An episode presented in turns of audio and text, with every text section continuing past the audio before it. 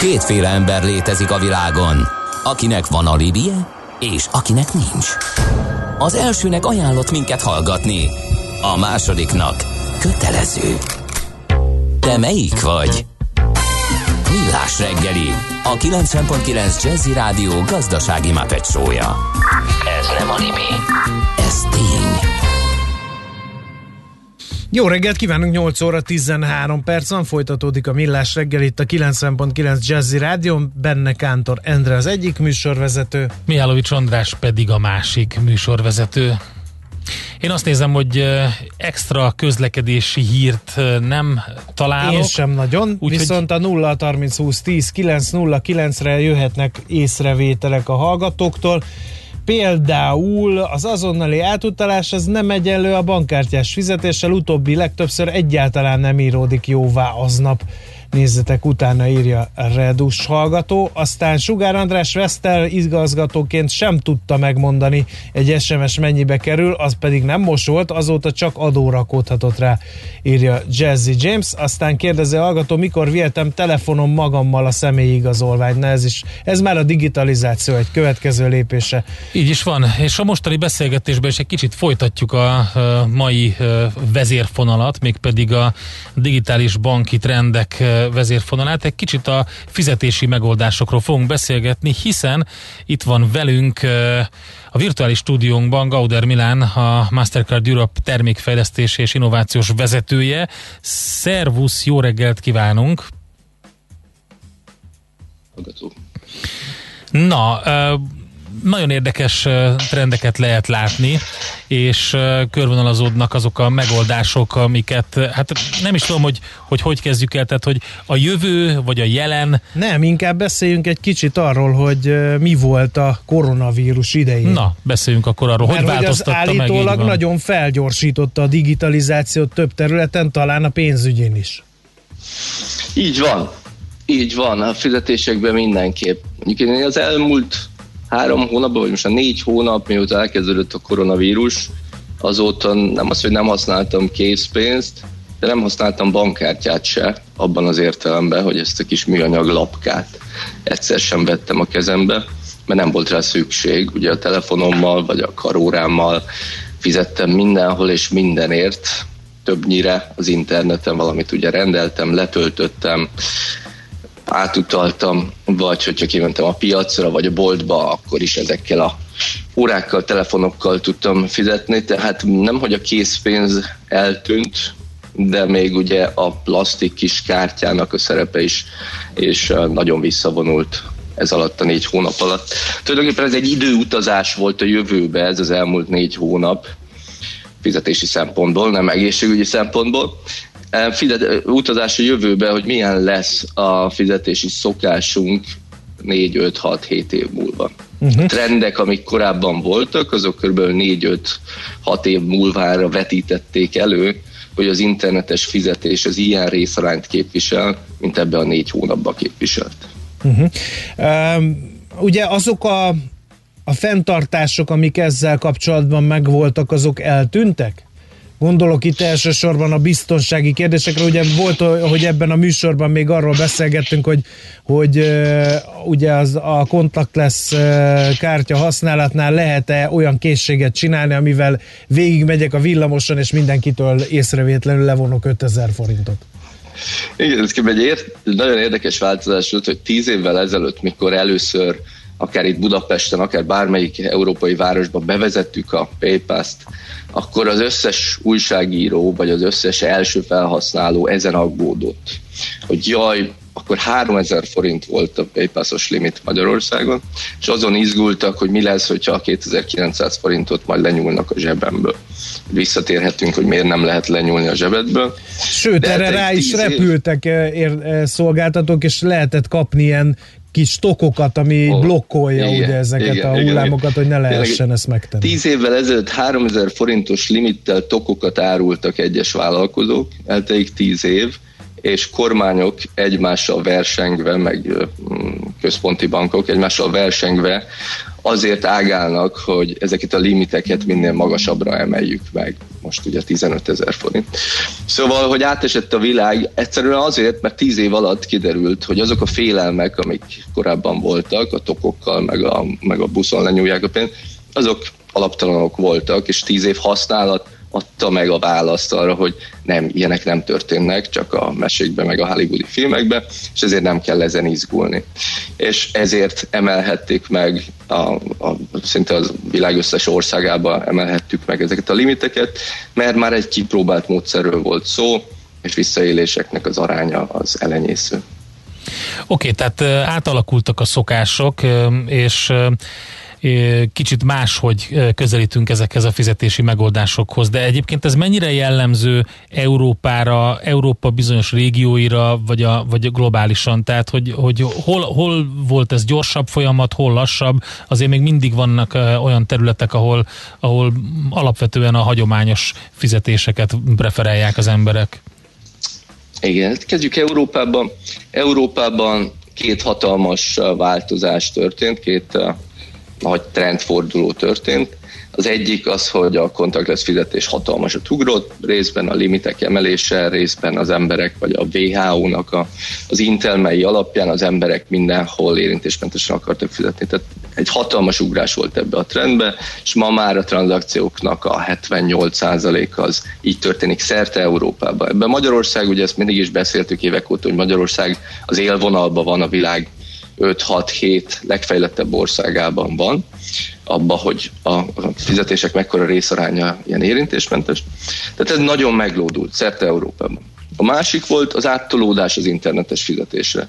Nyilván részben azért, mert bezártak a boltok, tehát nem lehetett máshol fizetni, de nagyon sokan először próbálták ki az internetes fizetés, hogy rendeljenek ételt házhoz, vagy, vagy ugye nagyon sokan vettek eszközöket otthonra, mert arra számítottak, hogy hónapokig le lesznek zárva, a gyereknek laptopot, maguknak sportfelszerelés, stb. stb.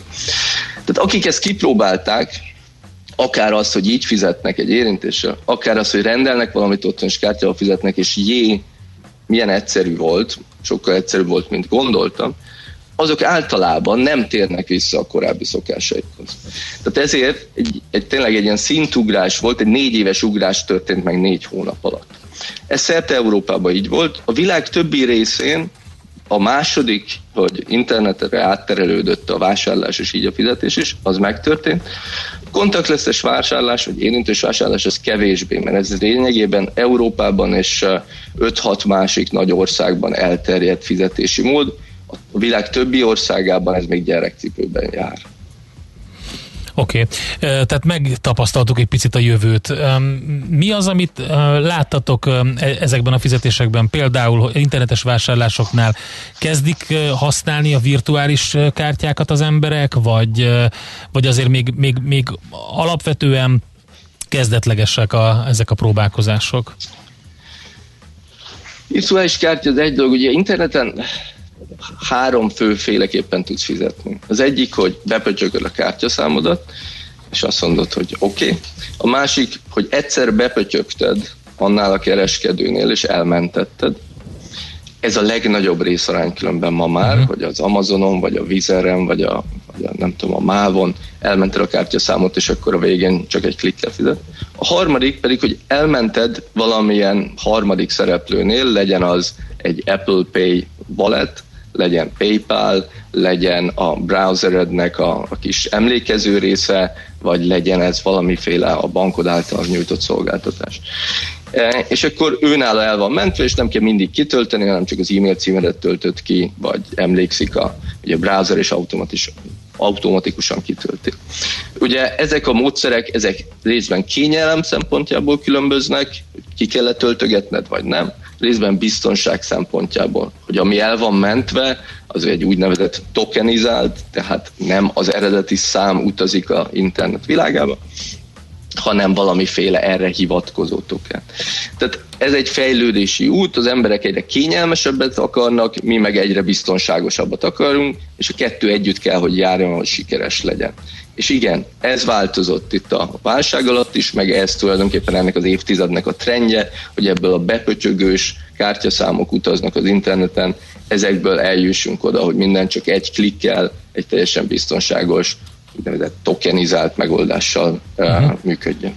Oké, okay, érdekes is, amit mondtál, ugye, hogy a, magát a plastikot nem nagyon használtad. Nyilván, amikor karantén intézkedések vannak, akkor ugye nem is nagyon van erre lehetőség, mert, mert akkor az ember főleg az interneten vásárol. De akkor egy kicsit nézzük meg azt, hogy hogy változtatta meg az egész helyzet a, a vásárlásokat. Tehát ugye ele, eleinte volt egy óriási boom, amikor megrohanták az emberek az üzleteket fizikailag is, meg, meg interneten is. Aztán, aztán mi történt? Igen, hihetetlen látni, mert ugye ki van a piacon pár milliárd Mastercard kártya, és ugye napi szinten látjuk, hogy melyiket hol használják, és hol vásárolnak vele, melyik országban, milyen típusú kereskedőnél, országhatáron túl vagy belül, stb. Tehát februárban elkezdtük elemezni, hogy jé, nem meglepő módon a kínai forgalom, az európai kártyák Kínában elköltött forgalma hirtelen elkezdett zuhanni. De pár nap kellett hozzá, és nem csak a kínai, hanem mondjuk a tájföldi, vagy az ausztrál, ezek a forgalmak is elkezdtek esni. És akkor mondtuk, hogy na hát ez nem is csak kínai válság, hanem ez egy ázsiai válság. És utána ugye eltelt még egy hét, és utána megjelent Olaszországból, akkor hirtelen a magyar kártyák, meg az osztrák kártyák feltűnése Olaszországba az nagyon megcsappant, majd ugye elkezdtek mondjuk február végén lemondottak nagy nemzetközi konferenciák, akkor az üzleti turizmus csappant meg, majd hirtelen a legtöbb cég bevedette az utazásoknak a tiltását, akkor megszűnt a, a, a repülőjegyvásárlások, meg a mindenféle ilyen konferenciaköltések, majd utána elrendelte nagyon cég az otthonról dolgozást, akkor megszűntek mondjuk Ugye tudjátok, a londoni vagy a milánói metróban, vagy a moszkvai metróban, ugye bankkártyával tudsz bemenni, kijönni. Tehát azt is láttuk, hogy egyik napra a másikra hogy zuhant le a bankkártya használat, vagyis lényegében a metró használat Londonba, Barcelonába vagy, vagy Rómába, mert hogy az emberek otthonról kezdtek dolgozni. Ezek ilyen tényleg egy hét alatt lezajló folyamatok, hogy először láttuk Rómába, akkor szóltunk a londoniaknak, hogy körülbelül ez várható jövő héten, mondták, hát nálunk még 97%-a a forgalma a múlt hetinek, és egy hét alatt így lesz van. És akkor utána elkezdtük látni a boltbezárásokat, hogy, hogy a, a, mondjuk a ruhanemű vásárlása, vagy a, a, az ilyen technológiai termékek vásárlása, bolti vásárlása, az bezuhant egy héttel. És lényegében azt mondható el, hogy volt egy február, amikor a utazást érintette a válság, tehát ázsiai utazás vagy amerikai utazás, volt egy március, amikor kb. március 10-15 között elkezdtek az első országok forgalmai bezuhanni, első ország mondjuk Olaszország, Ausztria, Csehország, de voltak országok, mint Anglia vagy Oroszország, aki két-három hetes késéssel érte el ugyanezt az zuhanást. 20-30-40 százalékkal estek a belföldi forgalmak, miközben, ahogy mondod, az élelmiszerboltok forgalmai, akik WC papírt árultak, vagy tésztát, vagy rist, azok kilőttek. És ugye ez ott, ott egy bespájzolás effektus, az egy hétig, az a két hétig az élelmiszerboltoknak a forgalmat 50-60 százalékkal növelte. Majd ők is lezuhantak, mert már volt elég tészta meg WC papír otthon, és akkor mindenkinek a forgalma elég alacsony volt, kivéve az internetes kereskedéseké, de nekik kellett általában egy hónap, hogy, hogy felvegyenek annyi uh, biciklis futárt, meg, meg robogós futárt, hogy ki tudjanak annyi ételt szállítani. Tehát a bolti forgalmak bezuhantak, az internetes forgalmak meg körülbelül egy hónap múlva kezdtek el kilőni, és azok ilyen 60-80-100 százalékos növekedést mutattak év per év alapon.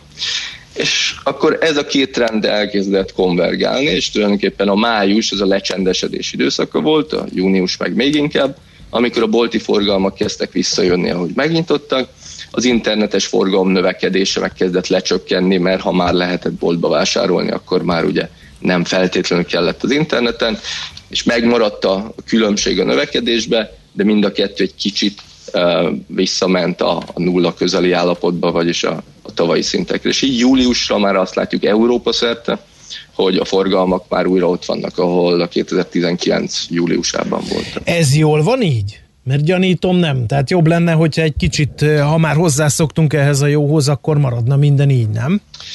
Igen, azt kell látni, hogy ez ugye a kártyás fizetéseknek a forgalma, miközben a készpénz fizetés forgalom az, az továbbra is a béka feneke alatt van. Tehát azt láttuk, ugye nagyon sok uh, nagy élelmiszerlánccal vagy bolthálózattal beszélve, az történt, hogy a készpénzfizetési arány ez a felére csökkent. De ez nem csak Magyarországon, hanem Olaszországban, a Oroszországban vagy az Egyesült Királyságban ugyanígy, és az elveszett, csak nagyon kis helyeken maradt meg, és a nagyon kis értékű tranzakciókra, mert mindenki más amúgy váltott PayPal-os fizetéssel, hogyha már egyszer boltba ment. Ez a, ez a rész, ez sokkal nehezebben mérhető, tervezhető, elemezhető, hisz a készpénz ugye az nincsen nyoma, csak a boltok látják, hogy milyen a forgalma. Tehát ez sokkal kevésbé elemezhető, hogy, hogy hol mennyit változott. A, a forgalom összességében még mindig alacsonyabb így, mint tavaly júliusban, és hogyha azt kérdezed, hogy ez jó van egy így, a kiskereskedelemben a forgalom még nem állt vissza, hisz csak a kártyás fizetésbe állt vissza, de a készpénzes még alatta maradt, és valószínűleg még ez elhúzódik, hisz az, hogy emberek elvesztették a munkájukat, vagy csökkentették a fizetésüket, vagy nem kaptak bónuszt, vagy ki, hogy um, kevesebb pénzt visz haza, az nyilván meglátszik hosszabb távon a költésekben, illetve a jövőben vetett bizalom, hogy mennyit költ az ember hosszú, vagy mondjuk vesz-e új biciklit, vagy vesz-e új tartós javakat, az, az nem csak az anyagi lehetősége, hanem a jövőben vetett hitén is múlik. Ez még nem fog visszaállni jó ideig. Oké, okay, um, azzal kezdted, hogy egy időutazás volt ez az egész a jövőben. És érdekes az ugye, hogy, hogy ahogy mondtad te is, hogy a plastikot lényegében felváltotta a, a különböző eszközök használata, óra, vagy a telefon contactless payment tehát lényegében már ott tart, majdnem ott tartunk, hogy az ember a, a, hát a személy azonosságával fizet. Tehát egyszer beszéltük, hogy új, az új lenyomat sincs messze, tehát ez majdnem ugyanaz, ugye, hát egyszer autentikálod magad a, az új lenyomatoddal, az okostelefonodon, vagy valamilyen okos eszközödön, és onnantól kezdve azzal tudsz fizetni. De nézzük meg akkor az, azokat a, a, a neobankokat, akik azért ostromolják egy ideje a, a hagyományos bankoknak a szolgáltatásait és ügyfélkörét, a TransferWise, Revolut és társai, hogy ők mennyire, mennyire képviselik a jövőt? Tehát kicsit hülye a kérdés, de hogy ők, ők, ők a jelent képviselik, és a jövő valami teljesen más lesz szerinted, vagy, vagy még azt lehet mondani, hogy még a Revolut és a TransferWise és a társai az még a jövőnek számít? Ezek a, ezek a szereplők, ezek most már ugye három-négy évesek, és három-négy éve olyan forradalmi változást indítottak be, tulajdonképpen mint a, mondjuk hivatkozok a fapados légitársaságokra, akik az elején egy kérdés volt, hogy, hogy tulajdonképpen milyen szegmens fognak betölteni, és úgy nézett ki, hogy ja, hát ők egy kicsi szereplők lesznek itt-ott. Ma már ugye Európa legnagyobb légitársasága a Ryanair megelőző a lufthansa vagy ezeket. Tulajdonképpen az elmúlt hetekben inkább a Vizer volt az Európa második legnagyobb légitársasága, mert, mert ő folyamatosan járt. Tehát tulajdonképpen átvették a régiek szerepét. Egy ilyen folyamat zajlik a, a bankolásban, két-három éve megjelentek ezek a szereplők, akiket felsoroltál, és a, a hagyományos bankokat hát gondolkodásra készítették, hogy hát akkor nekünk is talán máshogy kéne kiszolgálni az ügyfeleinket, hogyha ezek a szereplők ilyen sikeresek és uh, ilyen ügyesek. És, uh, és hát felvették a kesztyűt a hagyományos bankok, illetve hát sok hagyományos bank, és ők is elkezdték fejleszteni a szolgáltatásaikat. Hogy mennyire képviselik ezek a szereplők a jövőt, vagy a jelent, Tulajdonképpen mindegy, az a lényeg, hogy mindenkit jobb munkára és jobb ügyfélkiszolgálásra serkentenek, vagy késztetnek, és a fogyasztónak meg nagyobb választási lehetősége van. A következő nagy ugrás ebbe, hogy mikor száll be ebbe a játékba, ebbe a versenybe, a, az Apple, a Samsung, az Amazon, a Facebook, meg ezek a szereplők, e, és ők milyen szolgáltatást nyújtanak. Ugye az Apple már beszállt ebbe a versenybe, e, Amerikába, a, a Facebook az most e, nézelődik, kísérletezik, ugye ő egy kicsit más területen, például a WhatsApp-pal ugye a pénzküldésben, a, a Samsung meg bejelentette, hogy pár hónapon belül Angliába bevezeti a Samsung kártyáját a, a körvel meg velünk. Tehát tulajdonképpen a nagy digitális szereplők is bejá, beszállnak ebbe a versenybe, és akkor lesz egy olyan verseny, hogy vannak a hagyományos bankok, fiúk hálózattal próbálnak digitalizálódni, kisebb-nagyobb sikerrel. Vannak ezek a fintech challenger bankok, akik eh, ugye nyilván fiók nélkül, meg ország nélkül, tehát egy Revolut vagy egy N26, az, az nem német, hanem az, az kezdetben európai, majd, majd világszolgáltatást próbál nyújtani, és utána lesznek a digitális szereplők. És ezeknek a harcából, versenyéből, hát nekünk fogyasztóinak nyilván csak nyernünk lehet, de ebből fog kiderülni, hogy mire van szükség. Ezek a szolgáltatók, ilyet felsorolták, felsoroltál, nagyon jó szolgáltatást nyújtanak egyenlőre fizetéscentrikusan, meg utazáscentrikusan, de azért még sok van hátra, pénzküldés országhatárokon keresztül, nyilván TransferWise erre tette a voksát. Az, hogy, hogy milyen ügyféligények vannak, hogy változik a társadalom, egyre több digitális nomád van, egyre több olyan dolgozó van, akinek nincs havi fizetése, hanem épp keres valamit Airbnb kiadásból, vagy Uber vezetésből, vagy, vagy, vagy valami eh, appfejlesztésből, ezekre reagálniuk kell a bankoknak, hisz nem egész más a hitelezés egy olyan embernek, akinek nem havi fizetése van, hanem egy ilyen gyorsan változó jövedelme. Igen, abszolút, és kérdés akkor az, hogy tudnak-e ö, olyat lépni, például az általad említett ö, szolgáltatók, mint a Samsung, ami, ami még jobban így ö, hát felborítja ezt a, ezt a jelenlegi valamilyen szinten kialakult egyensúlyt. Tehát a Samsung milyen ö, milyen más céllal jön a piacra, mint hogy lényegében maga köré vonjon mindenkit. Ugye vannak már Samsung accountok, vannak, tehát ők is ügyfélkört és hát olyan rajongó tábort bővítenek igazából. Igen.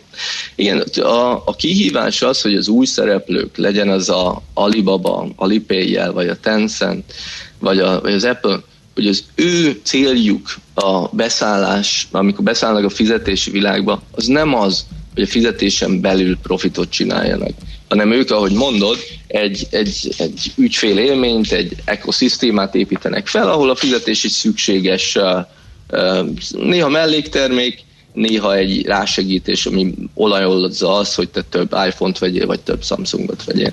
És ők versenyeznek olyan szereplőkkel, mint mondjuk a bankok, vagy a fintekek. A fintekeknek megint csak a motivációja egész más, hogy nem akarnak ma profitot csinálni minden egyes fizetési tranzakción, hanem ők nőni akarnak, és majd, hogyha nagyon nagyra nőttek, akkor eladni magukat. A bankok meg meg profitábilis ügyfélkapcsolatot szeretnének. Tehát három filozófia verseng egymással, a, a számunkra a kívülállóként persze a szolgáltatás az hasonló, adnak egy virtuális bankkártyát neked a telefonodon, mindenki ezt próbálja csinálni, de a mögöttes cél és az teljesen más, és ezért nyilván máshogy fejlesztenek, és mást fejlesztenek. Hú, Milán, nagyon érdekes volt megint a beszélgetés. Sajnos kifutottunk az időből, amit most vettem csak észre. is Pedig kide... még a PSD2-t meg se kérdeztem, Ebből hogy azt hogy fogja berugni, vagy éppen nem rugni az ajtót. Az egy érdekes vonulat lehet erre még egy pár mondatot szánnál? Mert Persze. azt olvastam az Európai Bankfelügyeletnek a honlapján, hogy döcög, zötyög ez a dolog, nem utolsó sorban a banki azonosításoknak a nehézségei miatt például. És ugye pont beszéltünk is az azonosításról, meg ugye, hogy hogy lehet viszonylag gyorsan és biztonságosan pénzt mozgatni különböző felek között. Szóval PSD2 ügyben hogy látod Persze. a helyzetet? A, a, az azonosítás, az, ahogy te személyi igazolványról beszéltél egy egy picit korábban, az azonosítás tulajdonképpen ennek az évtizednek a, az új nagy harctere, mert ami a fizikai világban megvalósult, hogy te a kis papír vagy kártya személy igazolványoddal becsettegsz egy bankba, vagy bárhova is megmutatod, és akkor valaki ránéz arra a fényképre, amit nyolc éve csináltak, és összehasonlítja veled, és azt mondja, hogy jó, te tényleg ő vagy, akinek mondod magad. De ez a digitális világban sokkal nehezebb. És a beazonosítás, annak az igazolása, hogy te te vagy, az, az adatok alapján sokkal egyszerűbb valószínűségekkel játszunk, hogy te 99%-os valószínűséggel te vagy, mert ugyanazt a laptopot használod, mert a laptop IP címe beállítása, a te klaviatúra kezelésed, a te lokációd, a te browser history alapján 99%-os valószínűséggel meg lehet mondani, hogy te te vagy. Um, illetve az új lenyomat olvasás, meg ezek, azok tulajdonképpen nem az bizonyítják, hogy te te vagy, hanem te az vagy, aki eredetileg ezen a telefonon beállította az új lenyomatokat.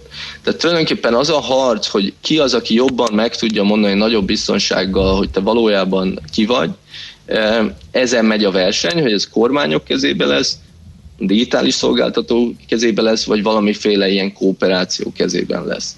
A PSD 2 az arról szól, hogy hogy a szabályozó úgy gondolta, hogy meg kell kérdezni a fogyasztót, hogy ő tényleg ő-e, ami nem tűnik ördögtől valónak, csak tulajdonképpen, hogy ezt végigvezessük egy rendszeren, és, és minden fogyasztónak legyen egy úgynevezett kétfaktoros azonosítása, tehát két különböző független módon ő bizonyítsa, hogy ő valóban ő, és az a szabályozó által elfogadott legyen, és a fogyasztó számára is kényelmes vagy érthető legyen, azért ezt átvezetni egész Európa 500 millió internetes felhasználóján, az egy nehéz ügy. Ezen dolgozik egy egész uh, iparág, és ezt kell elérni idén év végéig. Hogy hogy áll most, mindenki gőzerővel dolgozik ezen. Oké, okay, nagyon szépen köszönjük, izgalmas beszélgetés volt. Szép napot neked, és további jó munkát! Nektek is, és a hallgatóknak is. Sziasztok! Kauder Milánnal beszélgettünk, aki a Mastercard európai termékfejlesztési és innovációs vezetője. Hát egy picit körbenéztünk fizetési trendekben, digitális trendekben, hogy mi történik. Endre, úgy látom, mint hogyha kicsit avatáros színed lenne a videostreamen. Ez mitől van? Hogy, hogy avatáros? Hát olyan szép kék, olyan hupikék. Ez azért van, mert nem kapcsoltad ki, kedves András, a, a neont, úgyhogy az, az világít az rám, mögöttem? ettől vagyok kék. Igen. Igen. Na jó, de... Aki szeretne Kántor Endre, mint avatár szembesülni, az keresse fel videó stream oldalunkat, és ott megtekintheti akár hupikék, törpikék, akár avatár színben műsorvezető Köszönöm kollégámat. Szépen. Tehát. Köszönöm, András.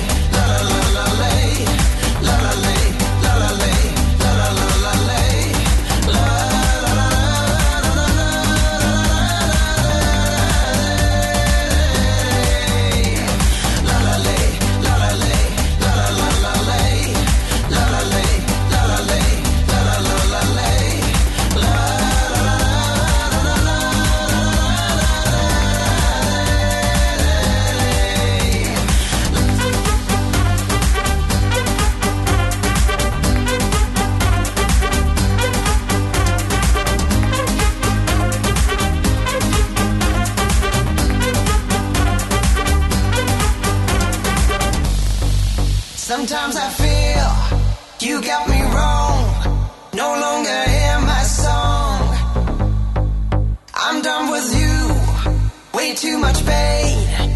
You cause in vain. Don't be so square. This world is round. We've lost what we have found. No patience left. I'm tired of games. My soul's in flames. Dunes of tepid wind.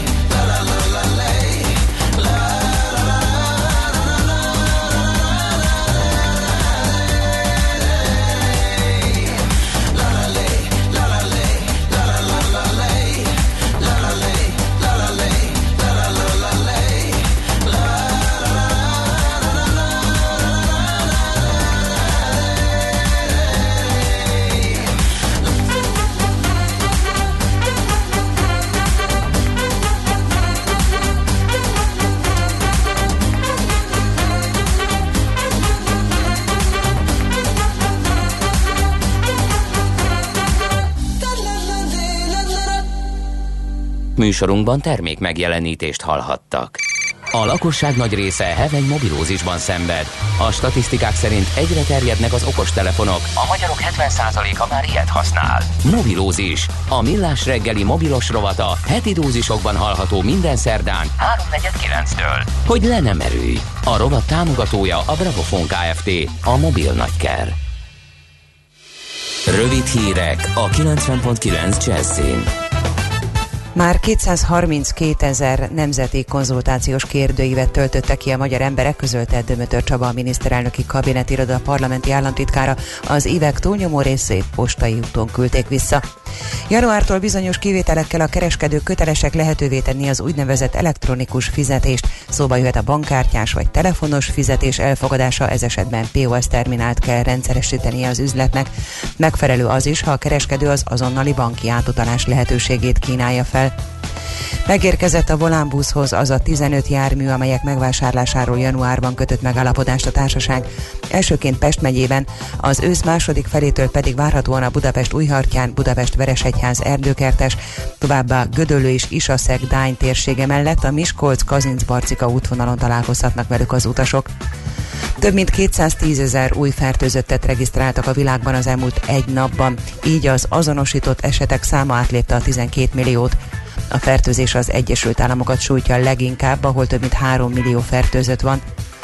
Ragyogó napsütés várható fátyol felhőkkel, az északi határszélen lehet egy-egy zápor, zivatar 26-32 fok valószínű.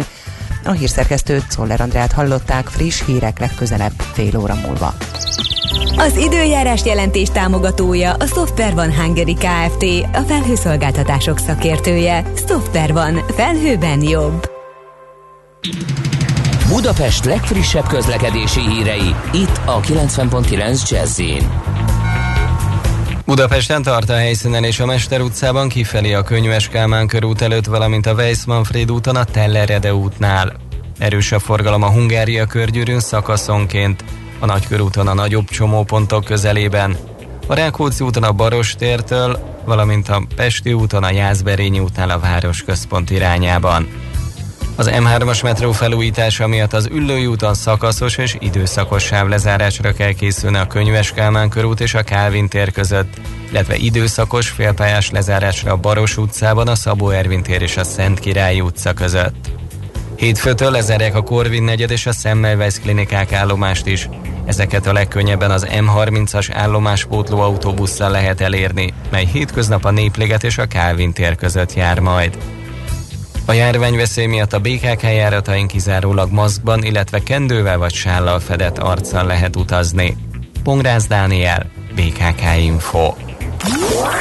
A hírek után már is folytatódik a millás reggeli, itt a 90.9 jazz Következő műsorunkban termék megjelenítést hallhatnak. Aranyköpés a millás reggeliben. Mindenre van egy idézetünk. Ez megspórolja az eredeti gondolatokat. De nem mind arany, ami fényli. Lehet kedvező körülmények közt gyémánt is. Dean Ray Dean. Igen. Olvastál tőle valamit, András? Kiderült, hogy olvastam, de az nem az volt. Értem. Tehát nem olvastam. Tehát akkor. őtőle nem olvastál. Nem, nem, nem. Szóval ő egy uh, amerikai író, és a következőt mondta, a valóságtabletta keserű gyógyszer, de megakadályozza a remények elvesztése utáni összeomlást.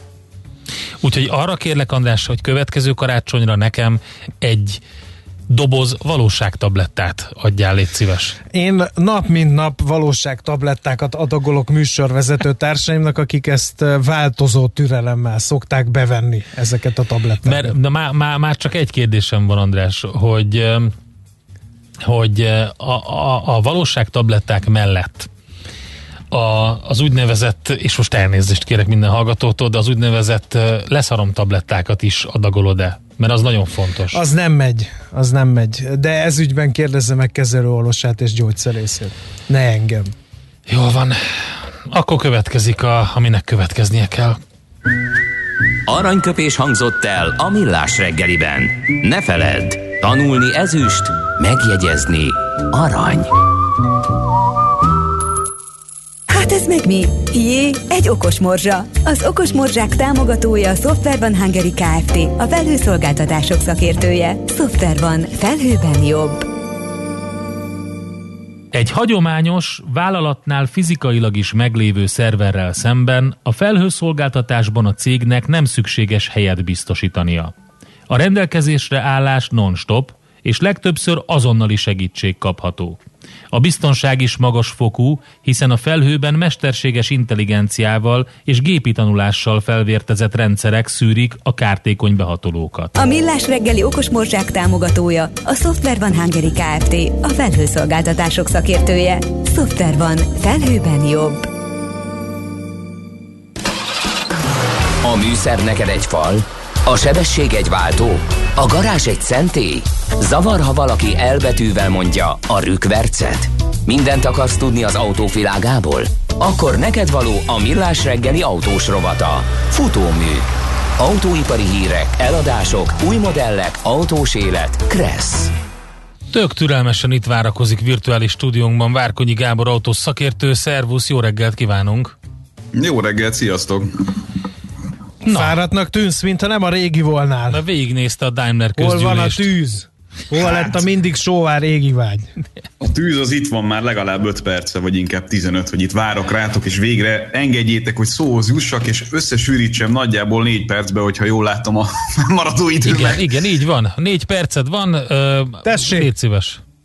Na hát tegnap Daimler részvényesi közgyűlés volt, és hát a helyzet az nem annyira rózsás, mint ahogyan ezt normális esetben el kellene tudni mondani egy Daimler szintű vállalattól, hiszen amellett, hogy természetesen a cég eredményeit is rettenetesen rossz irányba befolyásolja az elmúlt néhány hónap esemény sorozata, Történetesen ugye egy csomó helyen nem lehetett termelni, nem lehetett autót eladni, összeomlottak a piacok. Emellett olyan strukturális gyengeségeket, vagy nehézségeket, vagy rossz tervezést vetnek a jelenlegi szem, vezetés szemére a részvényesek, vagy hát azok, akik ugye a legnagyobb részvénycsomókat birtokolják a Daimlerben, amely többek között ugye arról szól, hogy például a hidrogénhajtás kapcsán elalusszák, vagy elaludják a trendeket, ugye köztudott, hogy megbeszéltünk is róla, hogy a Daimler kiszállt ebből a technológiából, ami a személyautó részleget érinti, és inkább úgy gondolják, hogy ez csak a nehéz teherautók kapcsán lehet egy érdekes alternatíva a jövőben. Ezzel együtt persze rajta tartják a szemüket, de ez egy olyan dolog, amit, amit alapvetően sokan kérdezgettek a, a közgyűlés kapcsán. Sokan kérdezgettek arról, hogy mi lesz a Daimlernek a kis dízel botránya kapcsán leírandó milliárdos összegekről itt, itt egyre inkább duzzadnak azok a tételek, amelyekről, amelyekről szó van. Vannak egészen konkrét közelmúltbeli elbaltázások, például az X-osztály, ugye, ami a Nissannal egy közös projekt volt, és az előző cégvezetés cecse alatt egy, egy nagy lehetőséget látott benne, az összességében mínusz 828 millió eurót hozott a cégnek, hiszen alig három évet élt ez a modell, és nem tudta beállítani a hozzáfűzött reményeket.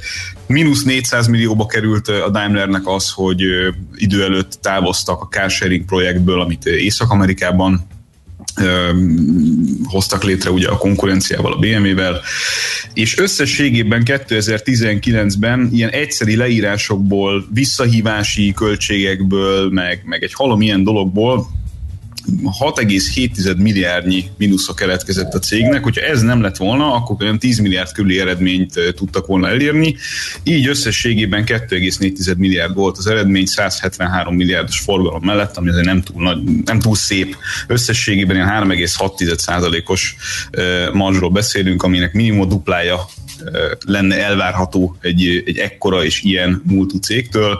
Egyébként a Daimler részvényei azok hagyományosan alul teljesítenek, hogyha a DAX értékeléseit, meg elemzéseit nézzük, és annak érdekében, hogy ez minél hamarabb megváltozzon, természetesen egy rigorózus megtakarítási tervel állt elő Ola Kalenius, aki jelenleg a cég vezetője, amely ugye arról szól, hogy rengeteg embert fognak nyilvánvalóan elküldeni, idő előtt nyugdíjazni, szociálisan érzékeny módon leépíteni a cégtől, ahogyan ezt általában ilyenkor hallani szoktuk, illetve nagyon hamar szeretnék a túlkapacitásokat hozzáigazítani a várható trendekhez az autóiparban, illetve az autógyártásban a következő egy-két évre, és őszintén szóval olyan hatalmas nagy optimizmust azzal kapcsolatosan, hogy rövid időn belül jelentős változást tudnának elérni abban, hogy, hogy megtakarítás per, per emelkedő bevételek mellett egy jelentősen jobb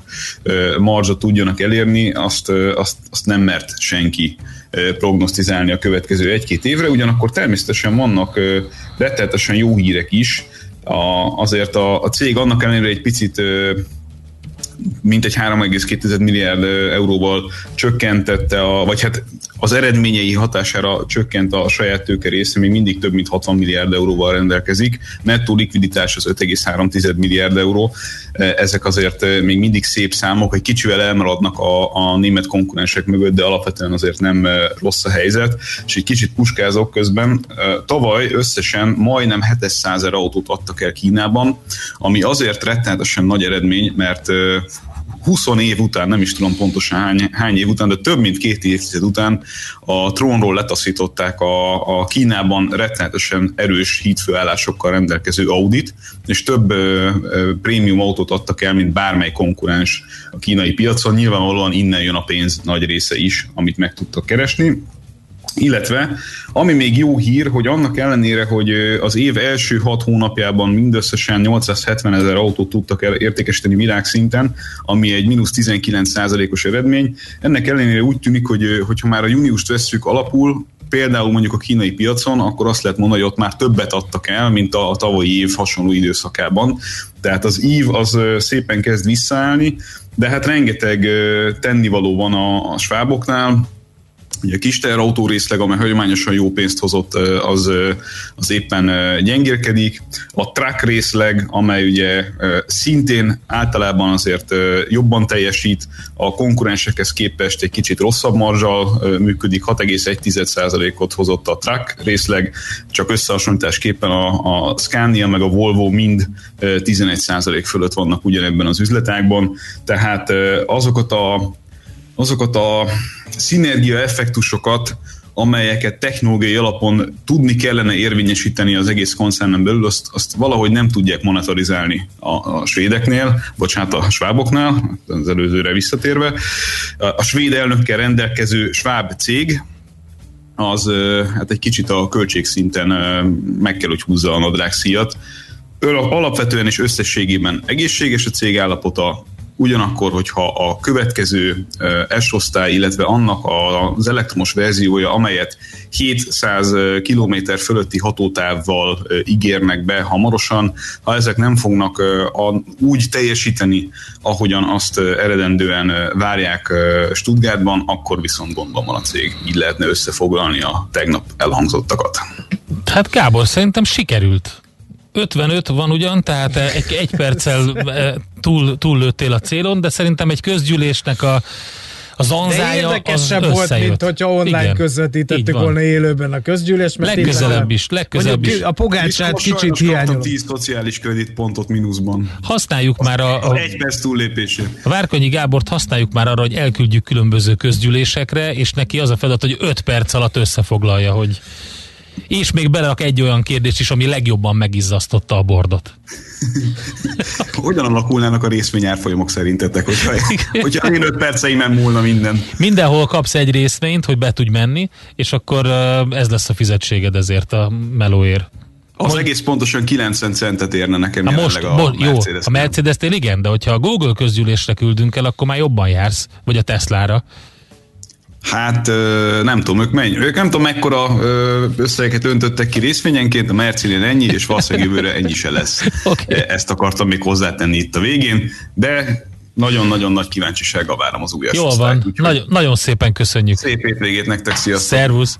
Várgonyi Gábor autós szakértő beszélt arról, hogy mi történt a Daimler közgyűlésen, és azokról a kérdésekről is szót ejtett, amelyekkel megizzasztották a cégvezetést a részvényesek. Most lefarkolunk, de jövő héten megint indexelünk és kanyarodunk, előzünk és tolatunk a Millás reggeli autós rovatában. Futómű a világ négy keréken. I do my head toss, check my nails. Baby, how you feeling?